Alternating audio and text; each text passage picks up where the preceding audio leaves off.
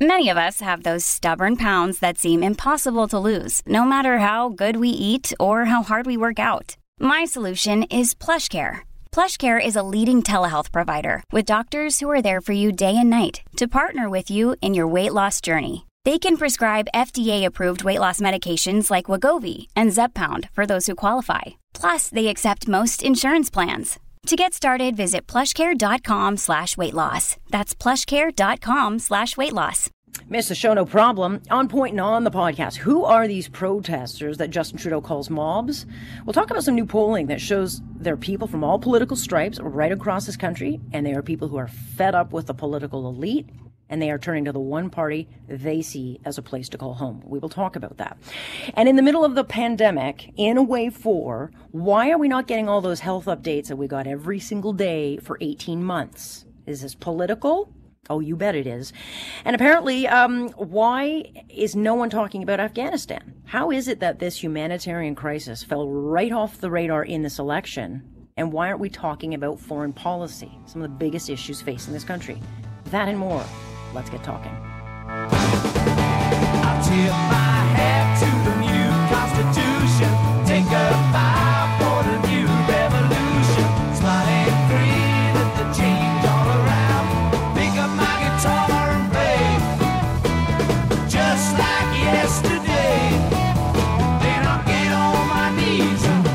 This is On Point with Alex Pearson on Global News Radio. We don't get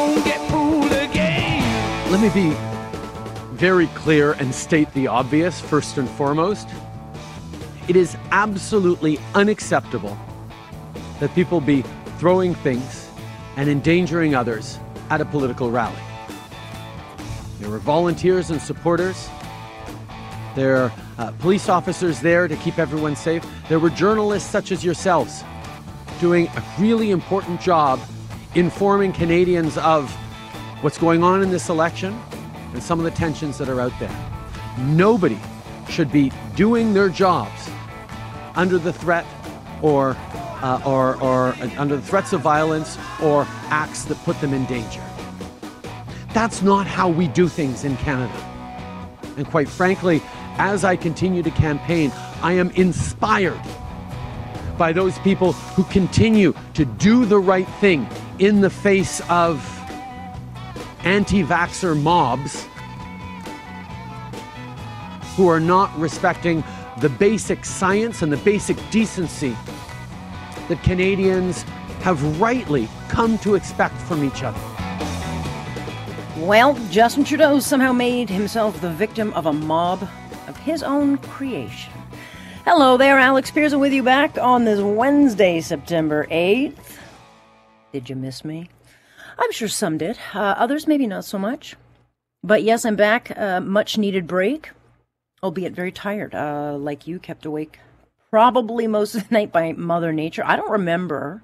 I don't know about you, but I don't remember a time where we had uh, like just a series of non-stop storms. I, I, just don't remember it. It was really cool. I do love a good storm. I know that a lot of uh, folks are dealing with a lot of destruction and cleaning up today, but nonetheless, um, it was quite a night. I think a lot of people are dragging their butts today. So here I have been spending the last couple of weeks doing all the back to school stuff, catching my breath, and of course, I've been watching this election from the sidelines, generally yelling at the radio in frustration because it's just this needless gong show. You know, I talk about politics. I talk about it all the time. I still do not know what this election is about. Three weeks in, no clue. And so here we are on the eve where we're heading into the second of four leaders' debates. And a lot of people will just be tuning in. And this time around, there are three French debates and only one English debate. I mean, does that really actually serve this country? No, it does not. There should be another English debate at the very least. It's crazy that there's not and um, a lot of big topics that should be discussed are not even not even a, a whisper. And a lot of people, you know, they don't know what's on offer. A lot of people don't even know an election is coming. And many, I would think, just don't care. They got bigger worries on their plate, like getting the kids back to school. If you're in the GTA, that starts tomorrow. Is school going to stay open? Am going back to work? Are the cases, what's going on with the cases? Remember when we had every single day we would have a press conference with this urgency from Dr. Tam about, well, you got to lock down, you got to do this, you got to do that. Where is she? We haven't had one update since this election started. Not one. And last I checked, public health actually is supposed to serve the public. But I do find it odd that all of a sudden, in a fourth wave where we're told cases will go up to 15,000 a day across Canada, we haven't had these daily press conferences. No Harry, scary, the sky is falling. So if you ever wonder why people stop to trust those in charge, it's political crap like that. And so tonight, French debate, tomorrow's the English debate, which we will run. But I will bet now that a lot of people come away with it still without a clue. It's like, why are we voting on September 20th? Why? I know what this is about. You know what this is about. Talk listeners are generally engaged. I mean, this is about a power grab. And since Trudeau can't run on his record, he's now running on this, you know, all these predictable wedge issues abortion, vaccines, uh, Stephen Harper, gun control, all these weaponized attacks that have revealed a desperation, which is not a good look for a government that has been very cocky and claiming to be all sunny ways. And yet, here they are acting pretty shady. Because all we get day in, day out, day in, day out are these wedge issues that will not in any way serve the average Canadian. I mean, why are we talking about vaccine passports every single day? I am so sick of this issue. And if it were so important to Trudeau, he had months to do something at the federal level. Uh. Months. And it's only an issue now in the election, right? I mean, why aren't we talking about the fall of Afghanistan? It's a big story. It's not going away. It got like what? One day, two days coverage? The two Michaels? Eh. Cost of living, rising inflation? Eh. I mean, there are so many things we should be talking about, and all we talk about are vaccine passports, which is purely political. And Trudeau should be called on this. He should be called on using vaccines as a weapon to score political points because it's going to create, and it is creating, a lot of collateral damage. That's going to last way past this election. You know, name calling the protesters as anti vax mobs. All that does is drive the hesitant further away, and it's not even accurate. And let me be clear before the anti vaxxers start, you know, sending me their awful, hideous messages. I got zero time for you. I just don't. And I'm fully vaccinated. But I do understand why a lot of people still have reservations. I do understand that, and I'm not going to shame them for that. And when you look at the data and break down, we're not talking small numbers. Four and a half million Canadians still have not gotten a shot. That's a lot of people. And we've seen the polls. A majority of Canadians agreed to getting vaccinated, but new polling by uh, Maru Blue reveals 31% of Canadians actually disagree with forcing these vaccine passports. Another 16% strongly disagree. So what, 46%? Is that my math? 47? Uh, those are big numbers of Canadians that Trudeau is now alienating on a daily basis to get himself elected. And sure, some voters will bite and, you know, the media will run with this main narrative. But these people are still going to exist after the election. Then what happens? I mean, how do you build bridges with millions of people who you've now demonized? Because despite the headlines that say that all these protesters are anti vaxxers, they're, they're not. They're Canadians from all political stripes. They're Canadians who are angry. Many just don't trust politicians anymore. They feel like they don't have a voice in this country. And in this election, they have become Trudeau's punching bag. And he is all too happy to fuel their anger using the same divisive US style rhetoric, you know, where he wags his finger only to turn around and play victim because, well, he that's the only card he's got left to play in what has been just a disaster of a campaign. And no, that does not mean I support a lot of the games I've seen played. Protesting's one thing, throwing pebbles or rocks, spitting on reporters, harassing healthcare workers, it is completely unacceptable. And all this is going to do is secure another term for Trudeau, which is why he'll continue to taunt them. Because if, if he were actually concerned about the increased violence, he could actually stop holding campaign appearances within feet of the crowds, right? He could do that. He won't. I mean, Erin O'Toole has had no issue reaching voters online. And so Trudeau's not changing the strategy. He kind of tells you, hey, it's working. It's working for him. So he's going to keep trying to get the victim, victim vote, even if it comes at this country's cost. Because the people Trudeau calls a mob, they're not. Some are idiots, absolutely. But a lot of these people, you know, are bonded by anger, distrust, exhaustion, but they're really sick of being talked down to. And so here we are, 12 days to the vote, and we're starting to see some really interesting things happening, including these growing numbers uniting behind the anti establishment party.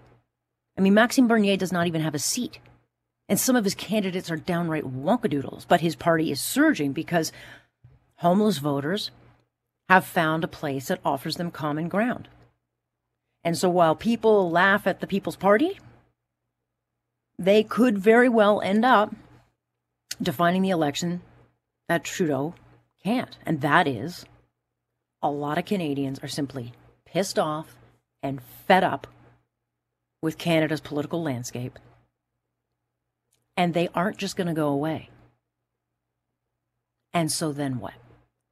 Whoever gets the win on September 20th is the one who's going to have to clean up this mess. And so to Mr. Trudeau, I'd say stop using vaccines as a weapon because you're doing a lot of damage that is not going to be done, you know, undone anytime soon. I condemn every kinds of violence, and I'm doing that, and uh, I will always do it. But also, people have the right to express themselves peacefully. That's the most important. There you go. That is Maxime Bernier, leader of the People's Party. He himself, by the way, got egged last week by someone who uh, got his little camera out and wanted to take a viral moment. So he too has been a target of this. And I think, you know, those brushing his supporters off as just some kind of fringe group of fanatics are, are doing so at their own risk. You know, the prime minister that they're calling them mobs, um, but it's not true. I mean, it's not true just like Erin O'Toole's not behind these protests because the, the noise isn't helping O'Toole. It could help Mr. Trudeau because he kind of can paint himself as the victim here. But these crowds are not just anti vaxxers, all, all sorts of Canadians are showing up to these things. You know, there are those who simply hate Trudeau, there are those who are just fed up, they're angry. And then there are those who really do want Maxime Bernier and see him as, you know, the vessel and the outsider that will fight for them. And it seems that the numbers are growing. A number of Canadians just don't want what the Ottawa politicians are selling because they don't trust them. And so now we're starting to see the People's Party number grow. And um, in the next couple of weeks, it'll be interesting to see if, in fact, Maxime Bernier can get enough support to maybe get a seat, maybe represent these voices. But what are the voices sending? Because they are sending a message. John Wright is Executive Vice President at Maru Public Opinion over at the Maru Group. He joins us now. Good to have you, John. Great to be with you, Alex. I know that it is an incredibly busy time for you, and I've been watching your tweets because you are really one of the very few, if the only one, uh, who is, as a pollster, digging into what is driving these outsider voices to to the People's Party. What is giving them momentum right now? Well, I think we can guess at a few things, but then we can look at some of the other coincidental numbers. So uh, mm-hmm. let's step back a bit. In the last election campaign, the People's Party of Canada um, got about a half a percent worth of the vote. And we really haven't seen much change in that up until July of this year. But beginning around the second week of August, it started to pick up in a very significant way, and it escalated particularly after about August the 10, uh, August the seventeenth. It came on my radar screen, and I kind of looked at it. Today, we're sitting at between five and seven percent support. I'm not sure those people will even go out and vote because of the infrastructure that the party is not there. But it coincides right. with one thing, and that is the imposition of passports. Quebec yeah. started implement announced it on August the 10th. And that's where we start to see movement. And then on some of the other polling I've just finished today and got in tonight, and I'm not all the way through it, but directionally, a lot of people in who are joining here are across the country. They're in all age groups, they're in all demographics, all you know education areas it's not like they're coming from one major part of the country and they're not just on one in one grouping i think what's happening here is that when the passports came into effect or they're coming into effect they deprive the liberty of people. I mean it is the state which is saying if you're not vaccinated and in you know a municipal or federal or provincial government then you can't work here. There are people who fundamentally have a different belief system. We know that there's 16% of people across this country representing close to four and a half to five million people yeah. who are not going to get vaccinated. And now the state is imposing certain restrictions on the one hand you can say that they want to protect their workplaces and everybody else and they're trying to make you know the, the leftovers go and get what they you know get vaccinated. On the other hand these people are angry because they're being forced to do something they disbelieve in that they are being excluded now from engaging in society going to restaurants going to a whole bunch of other places and and that has triggered i think something that maxime bernier said last week in manitoba and that is that he's he's basically turning what was an anti-immigrant party into right. a pro liberty party and the tyranny of government exercising it on these people. That's what I think I'm seeing here in all the polling that I'm doing that these people are are against the passport, a large majority of them, but they're also joining other groups of people who are angry at other things in society because they don't have a voice. So yeah, it make you know I I think that this is something that unless we figure out a way to address the implications of the passport and the removal of of people's rights as they see it, I think we're going to continue to see an escalation of this party. You use the right word. It's a vessel.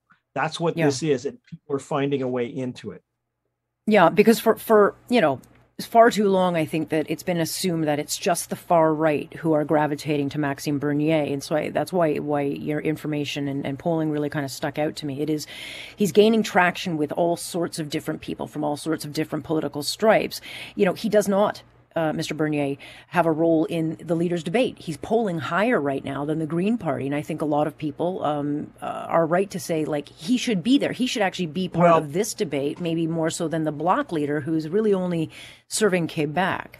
Let me let me suggest a couple of things. First of all, when they make decisions on when to go into voting, he was nowhere near eligible in yeah. terms of either having a seat or numbers. Number two is uh, Maxime Bernier is picking and choosing his media opportunities. I think he realizes what he's getting and wants to keep his powder dry. So I would think he's quite fine with where he is right now and going forward, you know, he'll start to put something together. But let me say something for your listeners. I've been doing polling now for 30 years. I have everybody in every party who has at one point in time called me, you know, um, a show for somebody else, like every yeah. party. I mean, my, yeah. mine was the first poll that identified Bob Rae was going to take over in Ontario. So let's put the, I'm not some kook from the side who's, you know, putting something out there. Here's what I see. And that is, I see a group of people who are many ways shunned by media. I mean, they're not being reported on. There was a there was a protest in Hamilton tonight, eh, this afternoon, at a hospital, and not mm-hmm. one single interview was done with the people who were protesting to find out why they were there. These people, in many ways, are against the medical establishment, who are on side with those who are with the passports and putting barriers in place. And I'm seeing that now in the numbers. I'm pointing to my screen on the left here. I'm seeing that in the numbers that I'm getting in tonight. So they can't be labeled you know, uh, proteges of Donald Trump. Only a third right. of them are. They, you know, seven percent of them are into QAnon. I mean, it they're not right wing people on that side of the fence, but what they are all about, and what I think Maxime Bernier is talking about, because he he talks about at certain times in our lifetime, tyranny deserves revolution. He uses those terms. Yeah. He uses revolution, and he's capturing not a bunch of wackos, but he's capturing you know people who are just like the people next door or professionals in our offices that you don't see who are now starting to come together with him yeah, and for those who aren't out protesting, um, there are many who will quietly go and park their vote with him happily because they, they just won't tell anybody about it. So he actually may may do better uh, come election day, depending on, on what we see in the next week and a half. And so, w- does your polling suggest to you that Maxime Bernier will at least capitalize on some of this? Will he have some kind of, um, you know, will he get a seat, a couple of seats in the House? Will this produce results? No, No. No, I don't I don't believe so at all. And I actually I don't think that's the end game here. I think the end game when suddenly this comes about you is to, is to reach out. There's no manifesto for this group. There's no organization. They have some T-shirts. They've got some placards and some signs. Uh, can you imagine having you know just 300,000 people with you one moment and then having 4.4 million potentially with you the next? I mean, you, you're not going to yeah. go into an election campaign. W- what this is is more than a political statement. This is actually a movement against being cornered and it's it's enjoining a lot of other angered people who believe that government you know keep your hands off my land all of that sort of stuff. They these people are now giving them a boost. So maxime bernier is playing this very carefully. First of all he's changed his rhetoric to match the new incomers who when you look at the um, the video from manitoba where he's talking to thousands of people mm-hmm. They're they're like families having hot dogs and they look just like you and me and they're there and he's talking to them he's adjusting his rhetoric for his new audience he's refusing to do a lot of interviews the fact of the matter is he's got organization to do i don't think it's this election but i tell you in the next 18 months if we're back at this again you're going to see right. a very different organized party Right. And so, you know, what should then the politicians be taking away from this? Because September 20th is going to come. We're going to vote. But these people, the millions you talk about, are not going to go away. And they've just been called idiots and mobs and all these terrible names for the last, you know, few weeks. I mean, it, it's one thing to weaponize an issue to gain political points, John. But there is a collateral damage that someone on September 21st is going to have to lead and govern. And, and that they got to clean this mess up. I think it's bigger than that. And and you know they they say that throwing rocks at the prime minister and doing these things is un-Canadian. Well, let me ask you a question. Is Canadian mm-hmm. saying to 16% of people in this country who have a belief system that, you know, I'm double vaxxed and I'll get my booster and I've done everything right and I resent people taking up spaces in hospital, all that sort of stuff. But I can't take four and a half million people and basically say, you're out of work you can't right. come yeah. here. You can't do that. And have them just sit there politely and say, thanks so much, goodbye. We're talking about families. We're talking about people who have a belief system. And if the politicians and the media who are not reporting this, I mean, again, I'm not some wacko. I don't see this being reported on very much and even interviews taking place because I think there's a, a, a group of people who basically say, look, we don't want to encourage this. You know, we don't mm-hmm. want to show 50,000 people in the streets of Montreal going against this but they see it as a conspiracy. They see, you know, the medical establishment is keeping their voices out of the debate. I'm seeing this as a combustible thing. I don't know what happens when you throw somebody out of work because of this. But I know that in other countries, they throw rocks first in windows and then do other things next. And it turns yeah. anger into other things. And I'm not suggesting that this whole movement is like this, but it can be channeled in a way that politicians have never recognized before. And the role of politicians is to try and diffuse this. I'm not sure we're set up to diffuse this. I mean, the only other way to diffuse it is to recognize that you know passports and all this sort of stuff are inflaming the situation, and COVID's going to be around for a long time. The fact of the matter is, it's fusing together a movement, not simply a party. And I don't know where that's going to go because I think we're going to have passports and COVID around for a while. So Uh, it's it's the beginning, Alex. I think you're picking up on it. I've picked it up in real numbers. I think there are a few other people seeing this this form, but I don't think it's being talked about or personalized in terms of what it could mean outside of just Maxime Bernier. I think yeah. something's happening, and and it's we're witnessing the beginnings of something. Yeah, and we owe it uh, to tell the whole story and not just the parts that are convenient for us, because therefore, otherwise, it's it's, uh, it's an untold story.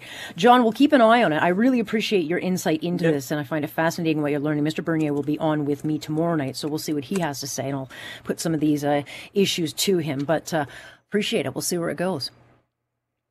Thanks so much for all your time. That is uh, John Wright. So he does all the Maru Blue polling. Um, there's very few pollsters that I watch. He is one of them. Obviously, Ipsos with uh, is the other, um, and they've got some fascinating numbers of campaign. There's only a few of them that I really watch and take stock of, and so I think John's uh, onto something here, and it's pretty interesting to watch unfold.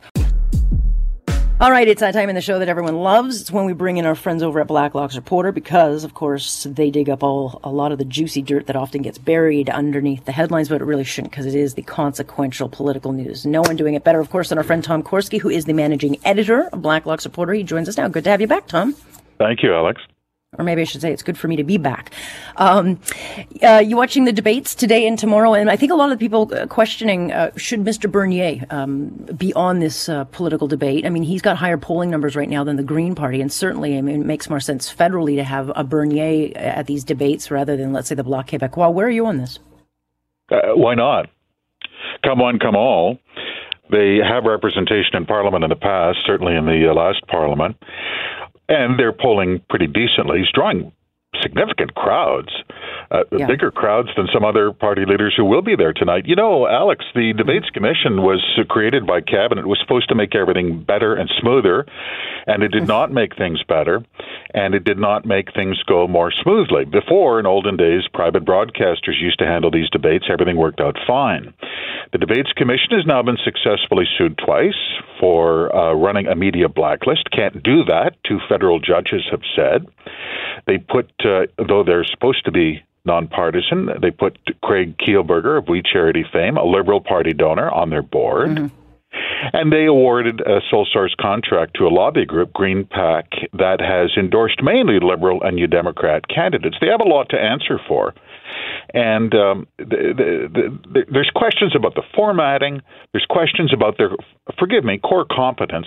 Really, they can't get rid of this commission fast enough, in my opinion. Just give it back to the broadcasters.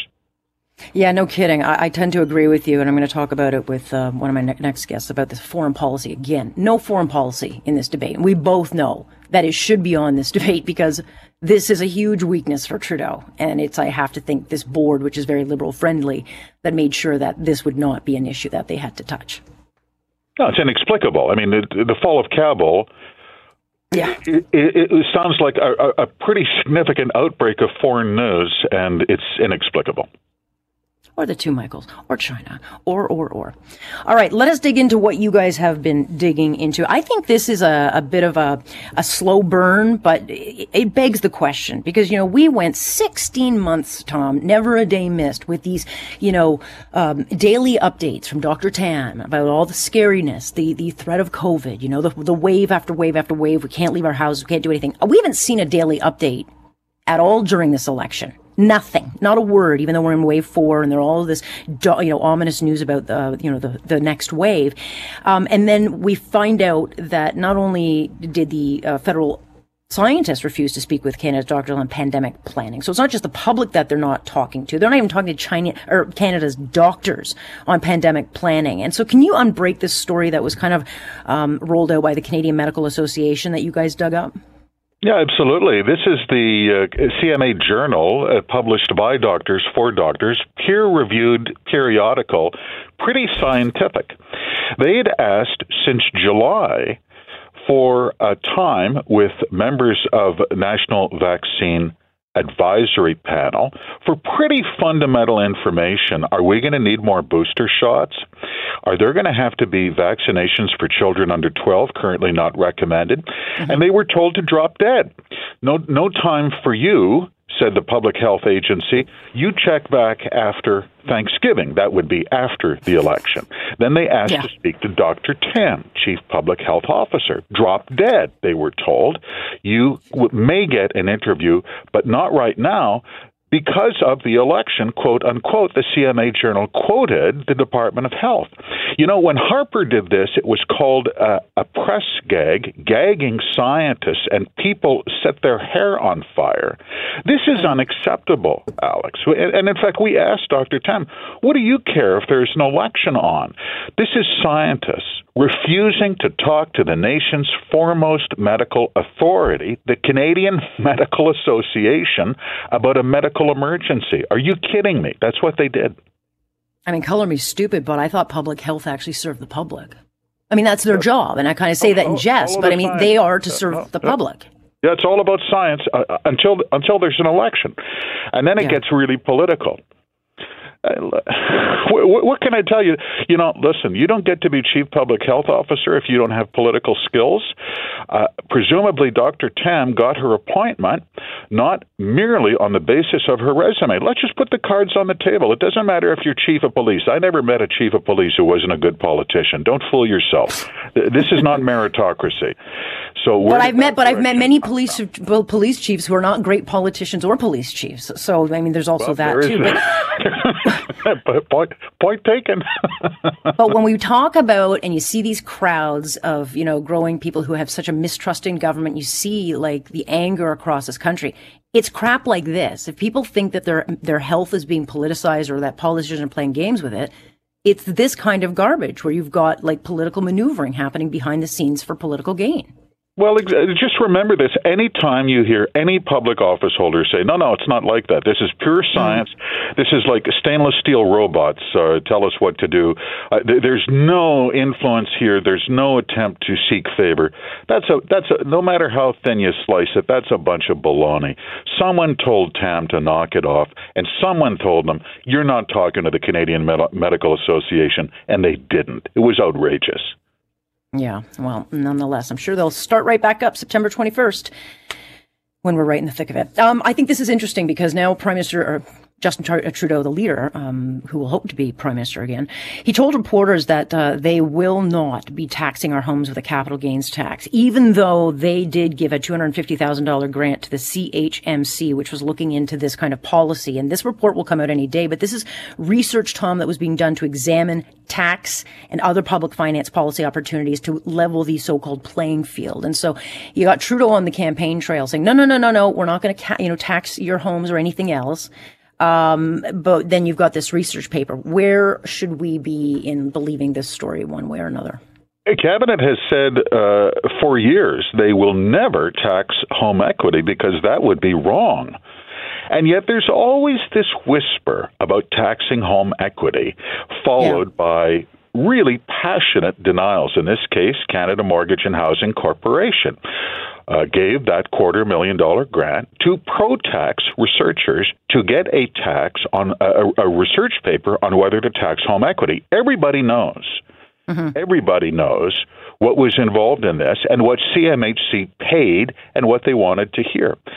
What's interesting is the Prime Minister put that on the table. That's the most definitive statement he's ever made. Never Never will we mm-hmm. tax home equity. That would be wrong, he said. His last finance minister, Bill Morneau, said the same thing in 2020 when it got a little hot in the House of Commons. He said, We will never, ever in the future tax home equity. But it always seems to stick around, Alex. Look at mm-hmm.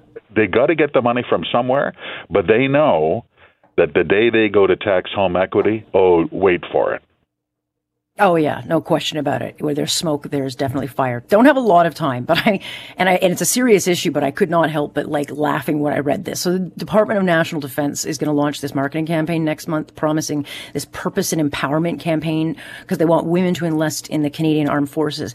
And of course, like sorry, Tom, they're launching a commercial to try to get women to look at other you know career choices and look to the military. Why don't they clean up the military before they launch the campaign? Yeah, this would be for all the women who don't listen to the radio or read newspapers yeah, and have no internet access or have no brain. And missed, yeah. and missed all the sex scandals in the last three months, including criminal charges of witness tampering against the former commander of the Canadian Armed Forces involved in an ongoing sex scandal. The irony is noted. They have had a target to increase women's representation in the Army, Navy, and Air Force for many years. They keep missing it and they wonder why. Yeah. Gee, I can't imagine. It'd be so rewarding to have a career there. No one will believe you. No one's got your back. Nonetheless, all right. Well, we'll see if that campaign launches or uh, if it's dead on arrival. Always appreciate your time, Tom. I know you're busy these days, so always uh, love talking to you. My pleasure. Thanks, Alex. That is Tom Korski, managing editor of Blacklock's Reporter, and a lot of people ask me, "How? Uh, where do I get this?" Look, it's subscription based. They earn every cent of it. They give you all your money's worth, and it is absolutely worth the subscription because you get the goods. They've said that they will let people with travel documents freely depart. We will hold them to that. So will dozens of other countries. The international community is watching to see if the Taliban will live up to their commitments. Well, that is the voice of U.S. Secretary of State Antony Blinken talking about the ongoing negotiations with the Taliban, which are refusing to let several charter flights carrying Americans and Western allies on board, and who are desperately trying to leave the country. And so, color me shocked that the Taliban is apparently acting like a terror group, but I am shocked that this issue isn't even an issue anymore. I mean, we're in the middle of an election. Afghanistan's on fire. Hundreds of Canadians are stuck there because of the Trudeau government's failure to act sooner. And Justin Trudeau's promised they're working to get people out, but we don't have the negotiating power of the US. We don't have any people on the ground there. And clearly, the Taliban's not going anywhere. And the situation on the ground is being described as desperate with Afghans in hiding. They say food, money, gas, all those things are running out. And so is time. So, why isn't Trudeau being challenged to answer how he is going to actually get people out? Why isn't he being challenged more on this massive foreign policy? Um, foreign affairs policy failure. I mean, this is not even an issue in the leaders' debate. How is that possible? Shuvaloy Majumdar is a Munk Senior Fellow of Foreign Policy at Macdonald Laurier Institute. He's also the former Director of Policy to Canada's Foreign Affairs Minister under Stephen Harper's government. Good to have you, Shuv. Great to be back. You know, th- this issue, um, you know, sparked up on day one of this election, and it and it almost got doused out as quickly when really, if this were, I think, under a different government, let's say a conservative government, the questions would be every single day what are you going to do about Afghanistan? And, and we're not even talking about it. Why?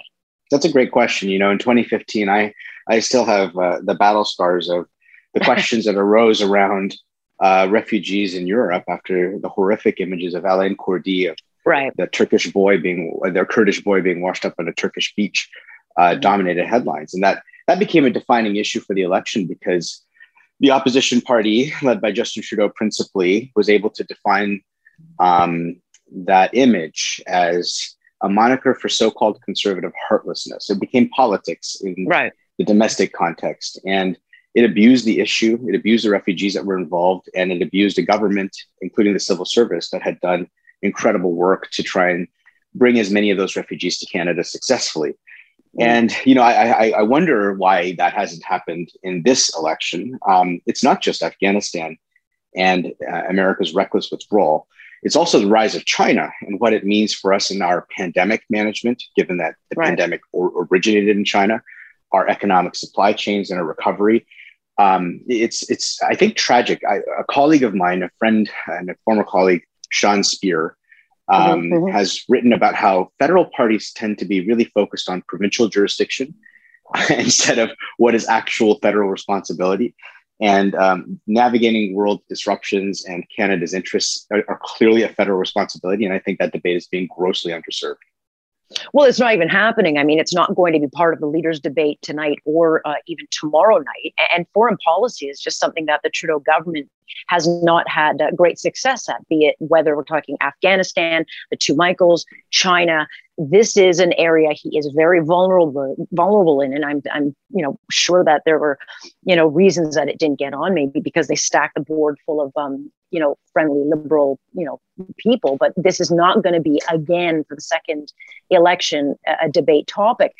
And there are ramifications for all of these big issues. And, and while foreign policy, as you know, doesn't necessarily uh, play high in an election, I mean, we have some very, very big issues because what's happening in Afghanistan now is only going to get worse. It is. And foreign policy, look, I, I can I can concede why Canadians may not consider foreign policy to be a preeminent issue in their day-to-day lives and in their own mm-hmm. recovery mm-hmm. from a, a grueling couple of years. Um, you know, principally, Canada's foreign policy, if you look at it from an economic prism, is 80% trade with the United States. The United yeah. States constitutes uh, 80% of our international trade and over 100% of our national security. And so we tend not to think about the gravity of threats to our interests and our values around the world the way that you know a country like Australia might that is surrounded in a dangerous neighborhood and has to deal with with China on a day-to-day basis. Um, and so we, we've become very comfortable, I think, as a country in parochial issues. But I think what China is proving is that the protection of our geography and what America is proving through Biden's decisions on Afghanistan that have also left Canadians up in the air uh, mm. is that we actually have to start maturing as a country and asserting our interests with a lot more confidence than we have in the past. Because if we don't, um, what we're seeing happen to the Canadians abandoned in Afghanistan um, is just the beginning of what is what is to come. Right, but but I think Canadians are underestimated by that messaging because polling shows in the last two to three years that um, Canadians, by and large, in huge numbers, do not support the relationship we have with China. They want to see a change in direction in that, and they are very angry about the mishandling of Afghan. Um, you know, and so these are issues I do think Canadians care about, ah, and yeah. frankly, um, yeah, you know, the bottom line is these are all going to have you know, whether it's China or Afghanistan, what's going on in the middle, all of these are very consequential to our national, you know, uh, interests over the Absolutely. next years. And and I, again, all we're talking about is vaccine mandates, which again, provincial jurisdiction, and the prime minister could have done something about you know 12 months ago if he was that concerned. Well, and politically silence the Public Health Agency of Canada from actually commenting during an election campaign, which is atrocious in its own right. Yeah. But when look, look, when Canadians are asked about what they think about the world, they have strong views and they have strong values. They give clear direction to the elected government of the day, and it is worth paying attention to. But when ranked against other priorities, I think the majority of Canadians are deeply economically uncertain about what is to come. Um, they're keen to return to work. They're keen to have you know, prudent management in in our national economic recovery that is consistent with our pandemic measurement measures. But what I think Canadians have yet to understand is the connectivity that our economic recovery has to global events and how right. China's rise in and its disruption in places as far away as in Afghanistan is directly connected to the things we care about and the jobs we're going to need. And until that is translated successfully, I think that you know, foreign policy will be seen as something that the national government, the federal government should not, you know, shouldn't be held accountable for, even though it certainly ought to be uh, increasingly mm-hmm. in this election and ones to come. Yeah, I mean, because I think what's clear is, uh, you know, the Taliban is not going anywhere, but they're not even being challenged. I find it bizarre, Shu, that it's just kind of become accepted that they are now the government. Afghanistan has, you know, become theirs um, and it, and it's like there's not going to be any ramifications for this down the road. I mean, like what they're they're just going to be recognized all of a sudden as a government, and life goes on. I mean, there are going to be well, consequences. Listen, yeah, and thank you for the opportunity to let me speak to this a little bit. As you know, I, I lived and worked in Afghanistan for uh, a number of years, and have been following and tracking our country carefully. And I think there's some important facts about Afghanistan that the Canadians should understand. The first is the Taliban are a creation of Pakistan from the 1990s. Yeah down to having their name focus group. Pakistan has been deploying the Taliban, Al Qaeda, uh, the Haqqani group, and other terror groups inside Afghanistan as a means to create instability um, and to have terror armies that they can be deployed against India and other South Asian partners, um, our South Asian partners. They've been using those terror proxies um, to murder and attack our own forces in Kandahar while at the same time receiving our own military, economic, and development assistance. But even more interestingly, is how Pakistan, over the last several years, has become a client state of China's. Because for China, Afghanistan is a piece of the puzzle that links from Pakistan, Afghanistan, and Iran into Central Asia, the Persian Gulf, and the Arabian Sea. This is a long term geoeconomic project of the People's Republic of China. And just mm-hmm. watch over the next couple of weeks the kinds of relationship that the Taliban and Pakistan will have with China, where they will be silent about the genocide of Uyghur Muslims in China and yeah. robust about the abuse of their purported alleg- allegations of the abuse of Muslims elsewhere. So it's a it's a really fascinating theater. But don't don't for a minute think that the Taliban are anything but a proxy of Pakistan, and that the accountability that needs to be exercised here is indeed on Pakistan.